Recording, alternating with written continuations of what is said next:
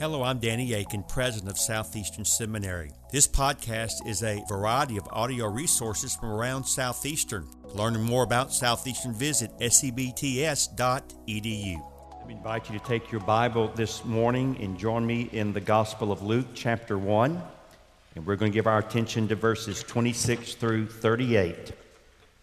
Luke chapter 1, verse 26 through verse 38 an unexpected messenger with an unbelievable message.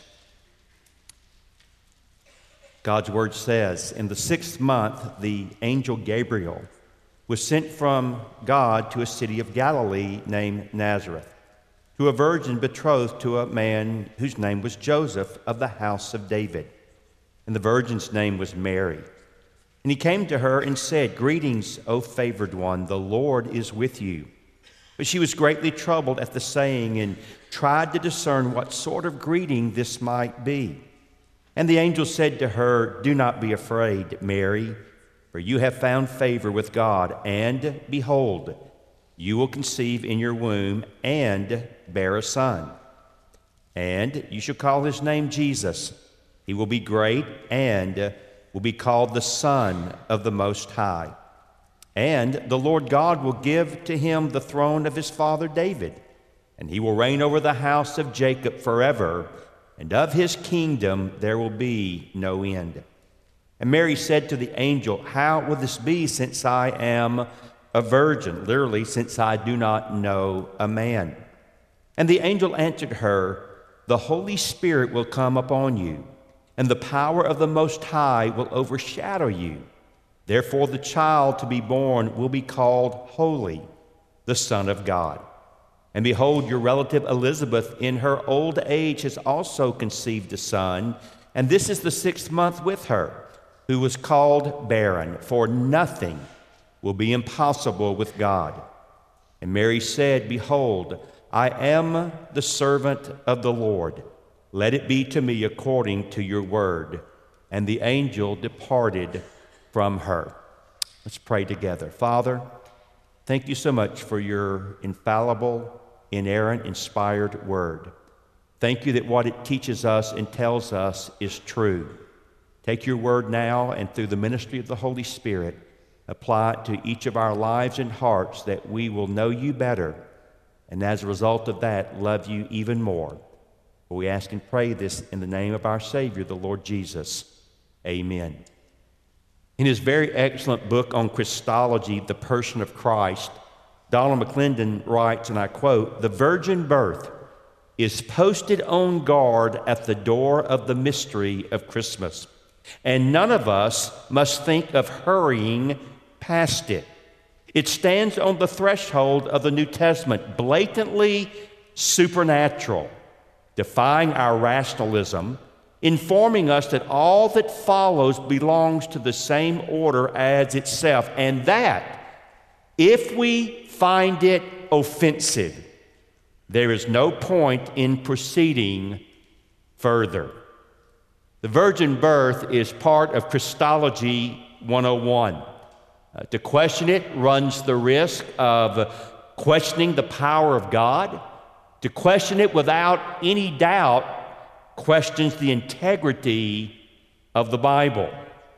The Bible teaches us that the Son of God came into this world unlike any person who had ever been born or any person who ever would be born or live. He came by the supernatural means of a virgin conception and a natural birth, though we usually refer to it simply as the virgin birth. In the first century, it was unanticipated. They did not look for this, they did not expect this, although it had been prophesied in Isaiah chapter 7 and verse 14. And you even have a hint of it in the Proto Evangelium all the way back in Genesis chapter 3 and verse 15. Our particular passage indeed speaks of an unbelievable message from an unexpected messenger to an unsuspecting maiden by the name of Mary. It was indeed the God of the impossible doing what mere man can only imagine. Thomas Jefferson is a very famous and much respected figure in American history. Uh, he may have been a brilliant politician, but he was a terrible theologian and prophet. In fact, in a letter to John Adams, he wrote, and I quote, The day will come when the mystical generation of Jesus, by the Supreme Being as his Father in the womb of a virgin, will be classed with the fable of the generation of Minerva in the brain of Jupiter. Well, we are several centuries past the time of Thomas Jefferson, and yes, even in our post Christian America in the year 2019, most people still believe in the truthfulness and the historicity of the virgin birth. In fact, the Pew Foundation noted just a couple of years ago that 73% of all persons in America still believe the virgin birth is true.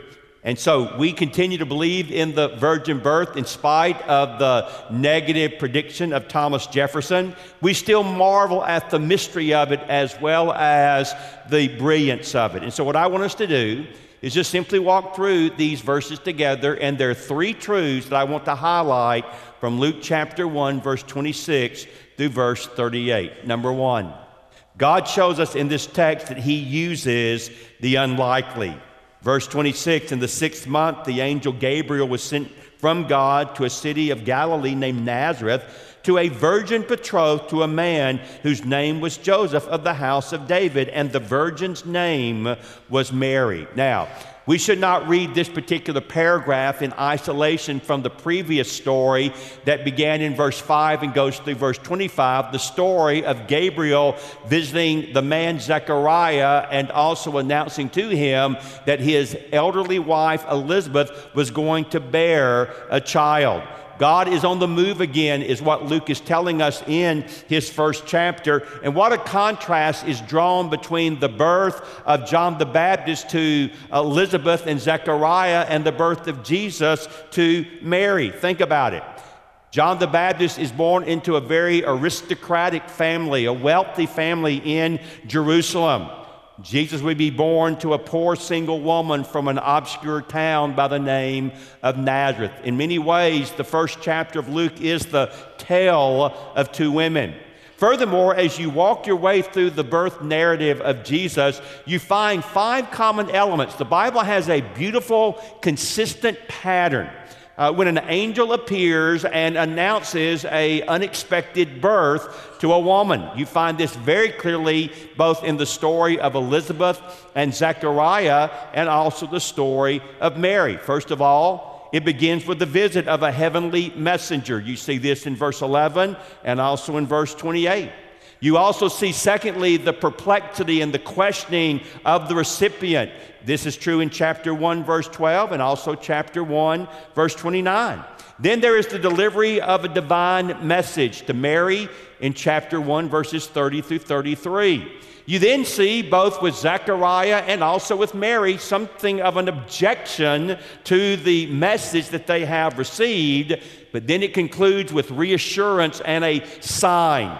You see this to be true with Zechariah. He is struck with the inability to speak until John the Baptist is born, chapter 1 and verse 19. And with Mary, she is given the promise that with God, absolutely nothing is impossible. Now, as God uses the unlikely, there are two things that seem to stand out to me in verse 26 through 28. First of all, God used a woman from the wrong place. Verse 26 begins in the sixth month. That is looking back, by the way, contextually to verse 24. After these days, his wife, the wife of Zechariah, Elizabeth, conceived, and for five months she kept herself hidden.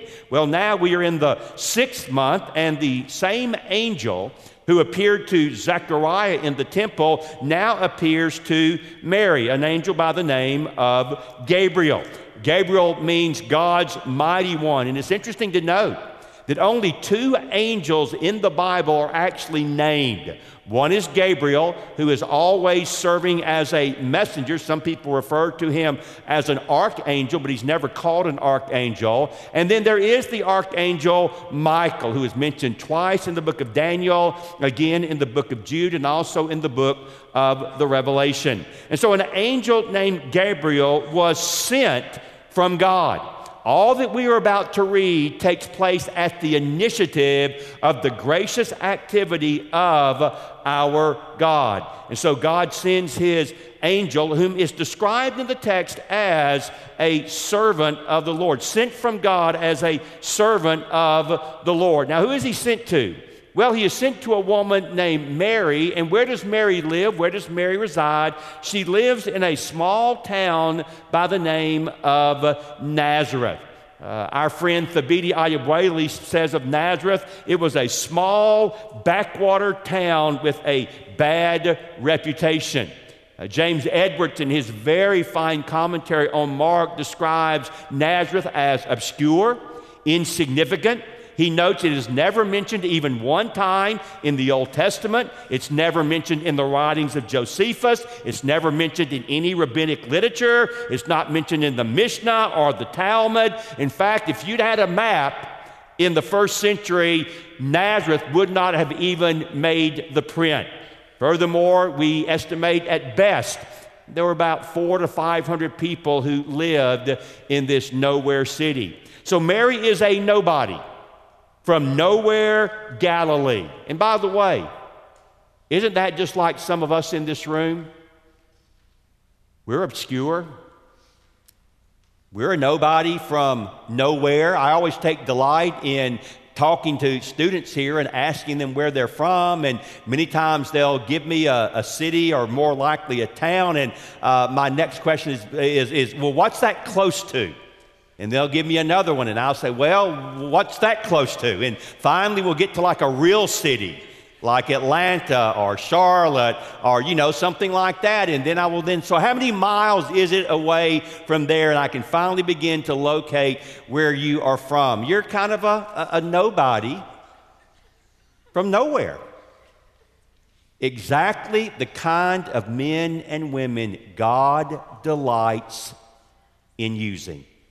So, first of all, she is a woman from the wrong place. But secondly, she is also a woman in the wrong condition. Three times in our text, twice in verse 27, and again in verse 34, a reference is made to the virginity of Mary. God sent his angel to a city of Galilee from Nazareth to a virgin betrothed. The virgin's name was Mary. Verse um, uh, 20, uh, 34, she does not know a man. Now, she's betrothed.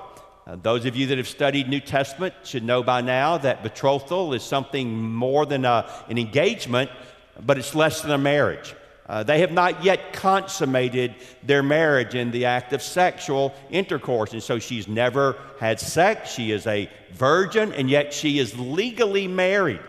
And in fact, the only way that a betrothal could be broken was by a bill of divorce, as Matthew's gospel makes very, very clear.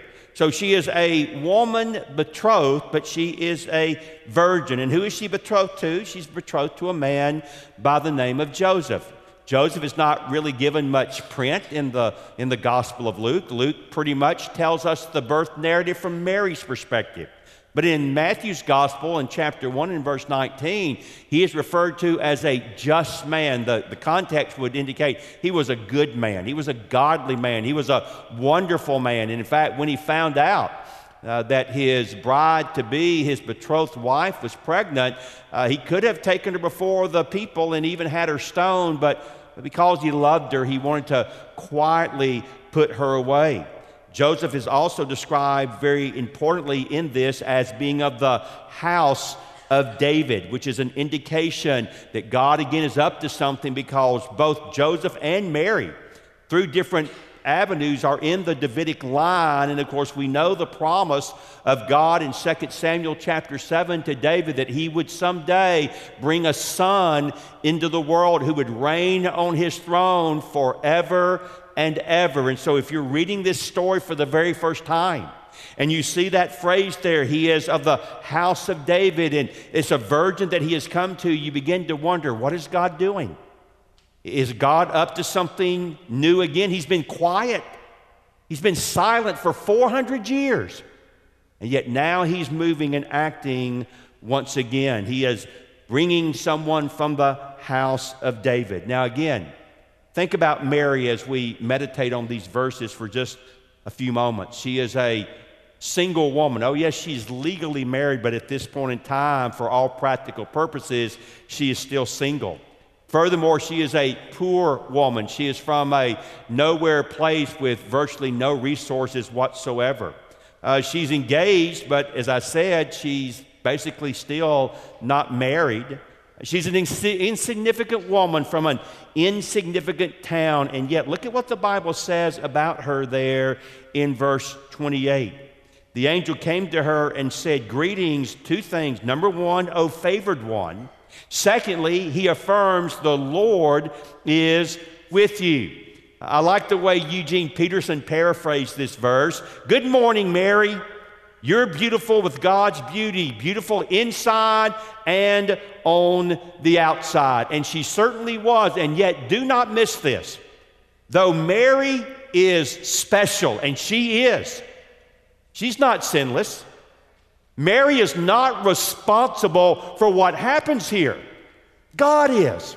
All that we see taking place here in the life of Mary, as difficult as it is going to be, is the act of a sovereign God pouring out His grace on a, yes, wonderful, godly, holy, righteous lady. And yet, do not miss the fact she's not a princess, she's just a pauper. She's not rich, she's poor.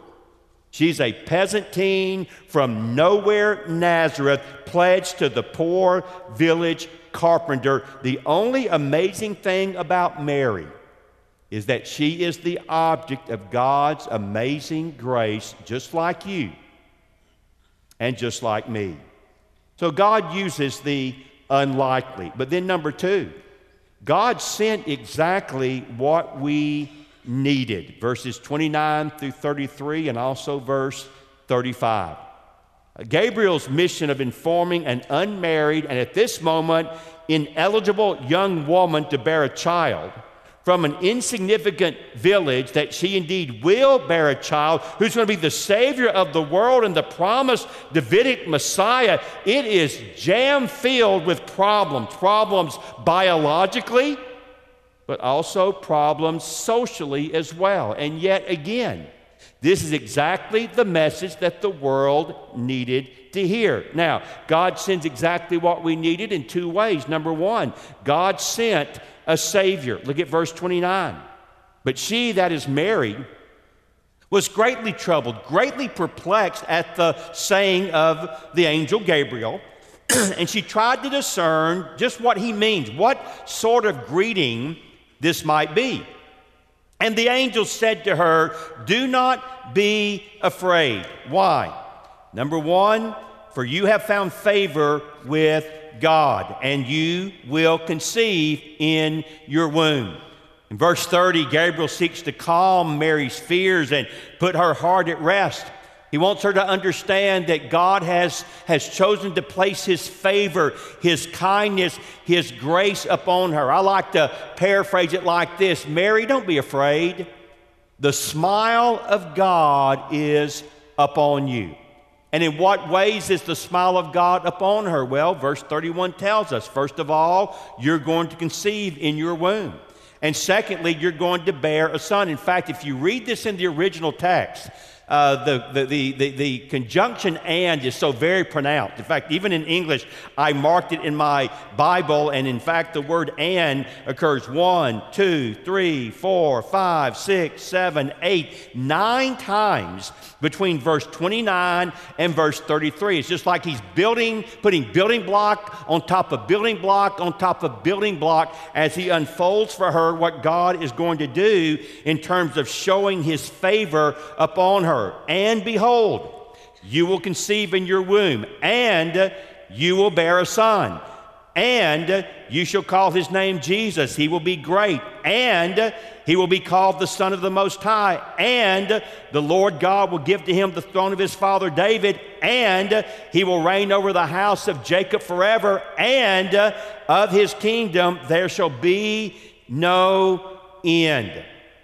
Now, we should not miss and run past too quickly the beautiful and high Christology that you already find in the early chapters of the Gospel of Luke. Just look at the names and titles again very quickly. He's called Jesus in verse 31, meaning the Lord saves.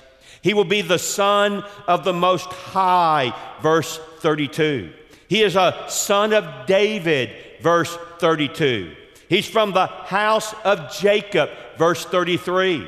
He is called holy in verse 35. He is the Son of God, verse 36. Now, I don't want to get into the weeds of this, but uh, listening very carefully to how I say it, because I do believe this is a proper and accurate theological statement and proposition. There was a time when Jesus was not. There was never a time when the Son of God was not. There was a time when the person, the human, Jesus, was not.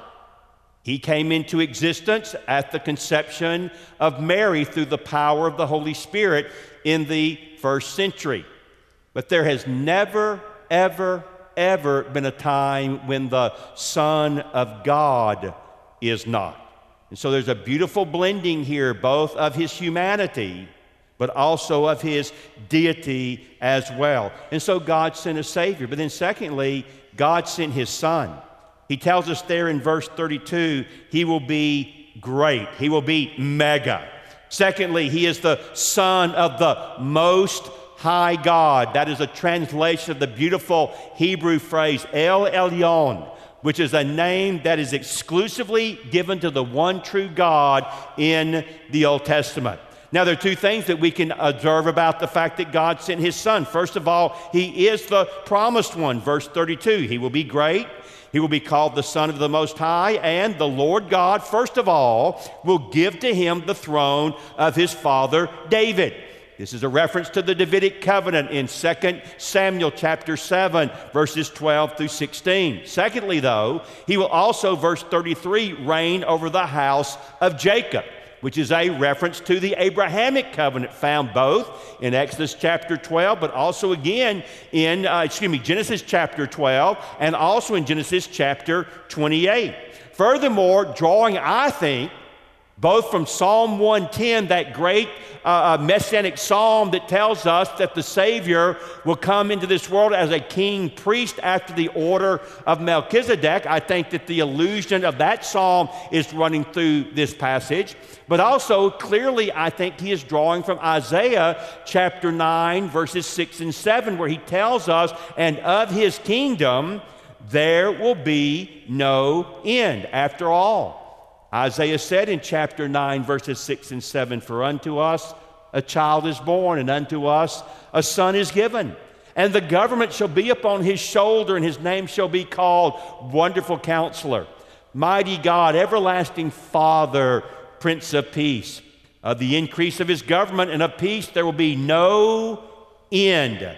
And on the throne of David and over his kingdom, to establish it and to uphold it with justice and with righteousness from this time forth and forevermore. The zeal of the Lord of hosts will do this.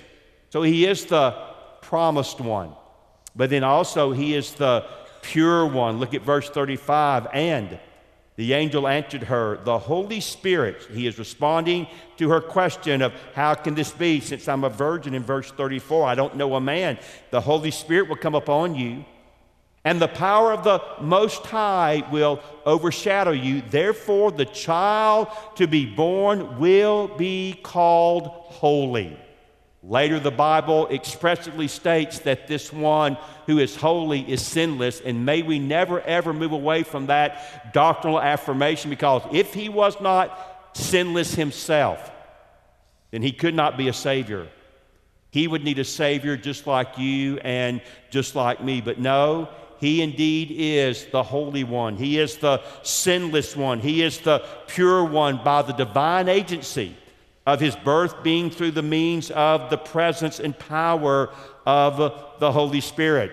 As one man said, he is uniquely one who had a heavenly father and an earthly mother, but he had no heavenly mother and he had no earthly father.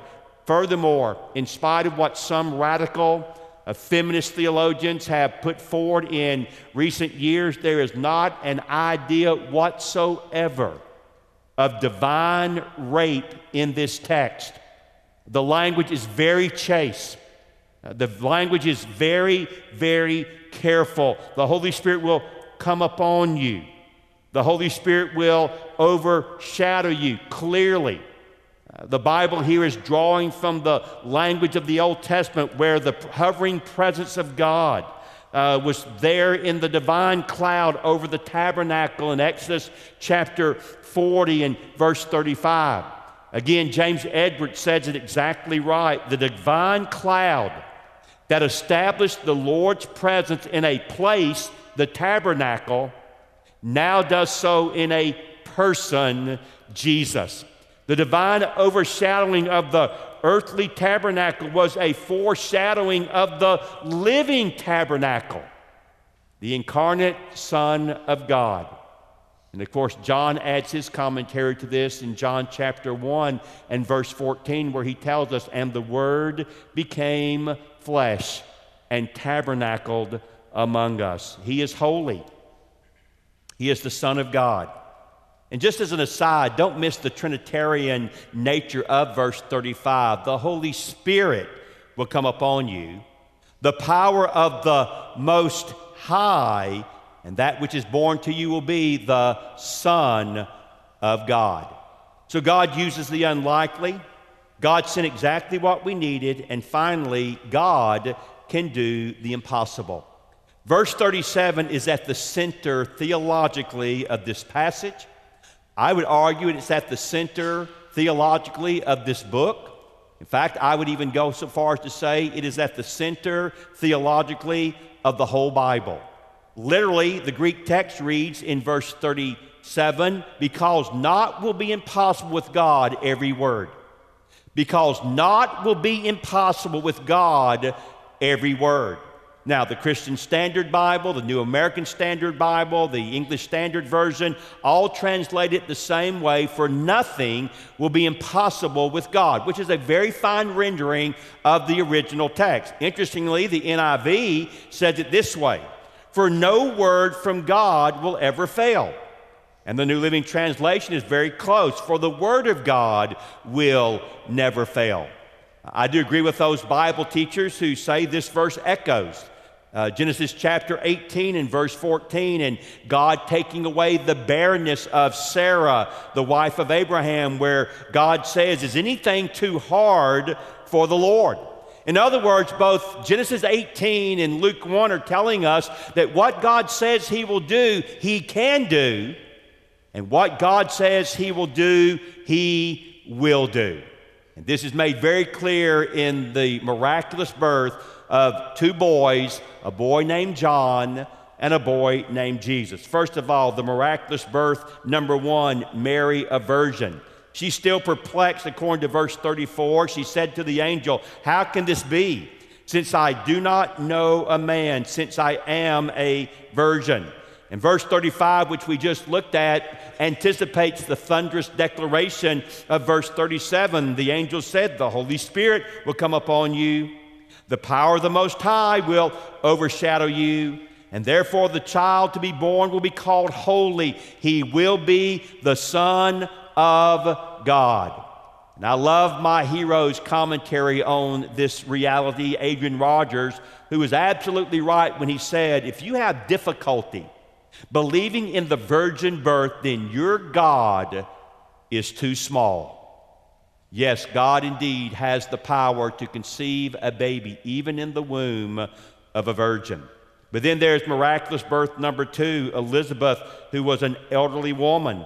Verse 36 Now behold, your relative Elizabeth, in her old age, she's well past childbearing days. She's also conceived a son. And this is the sixth month with her who was called barren, for nothing will be impossible with God. Here, the story of Zechariah and Elizabeth and John uh, serve as a confirmation and an encouragement of God's power and God's promise to Mary.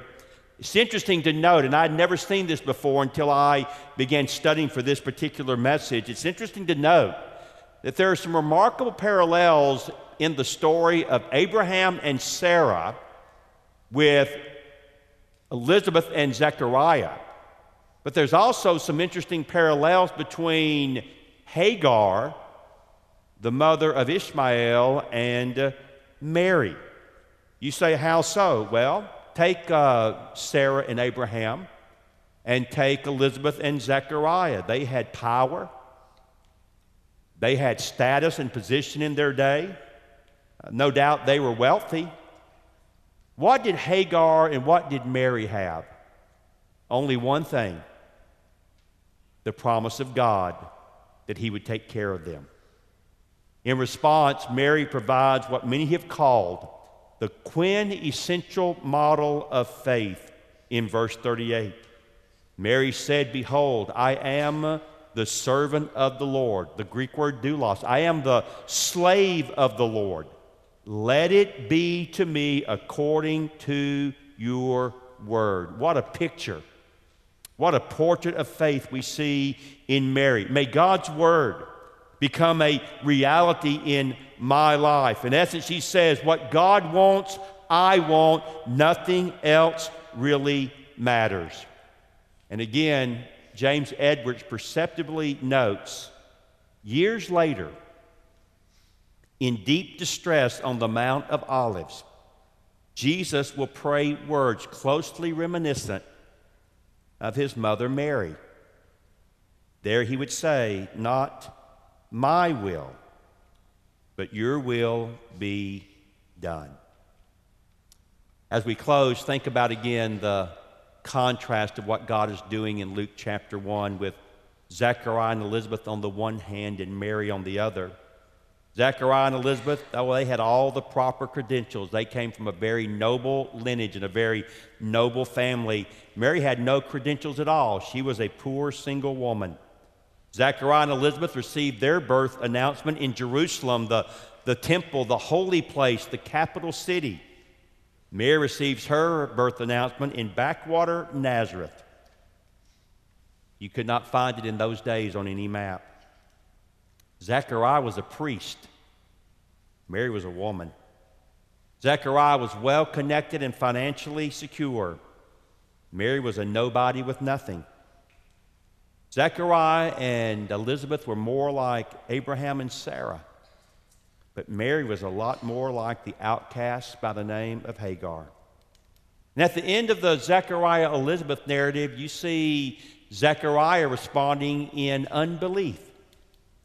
But in Mary, you see unbelievable confidence, trust, and faith.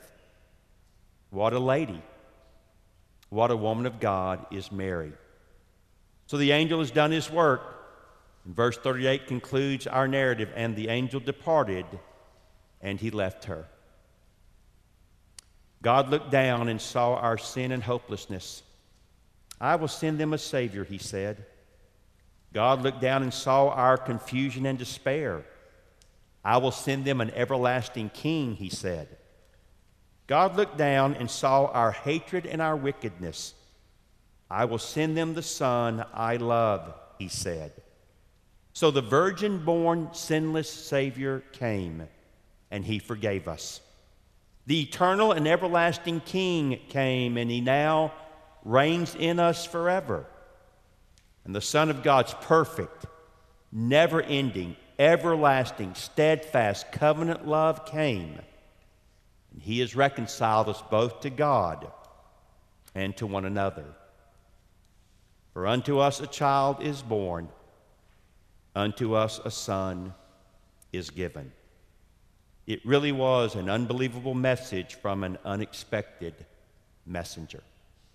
Let's pray. Heavenly Father, thank you again for the birth narrative that we find both in Matthew and also Luke, but especially the one we have looked at this morning. And Lord, we see in Mary ourselves, not in the sense that Oh, that we may be as noble and as godly as she. What a remarkable woman she was. But Lord, she was a nobody from nowhere, but not in your eyes. You take delight, as 1 Corinthians chapter 1 tells us, in using the weak, using the insignificant, using the nobodies to do something great.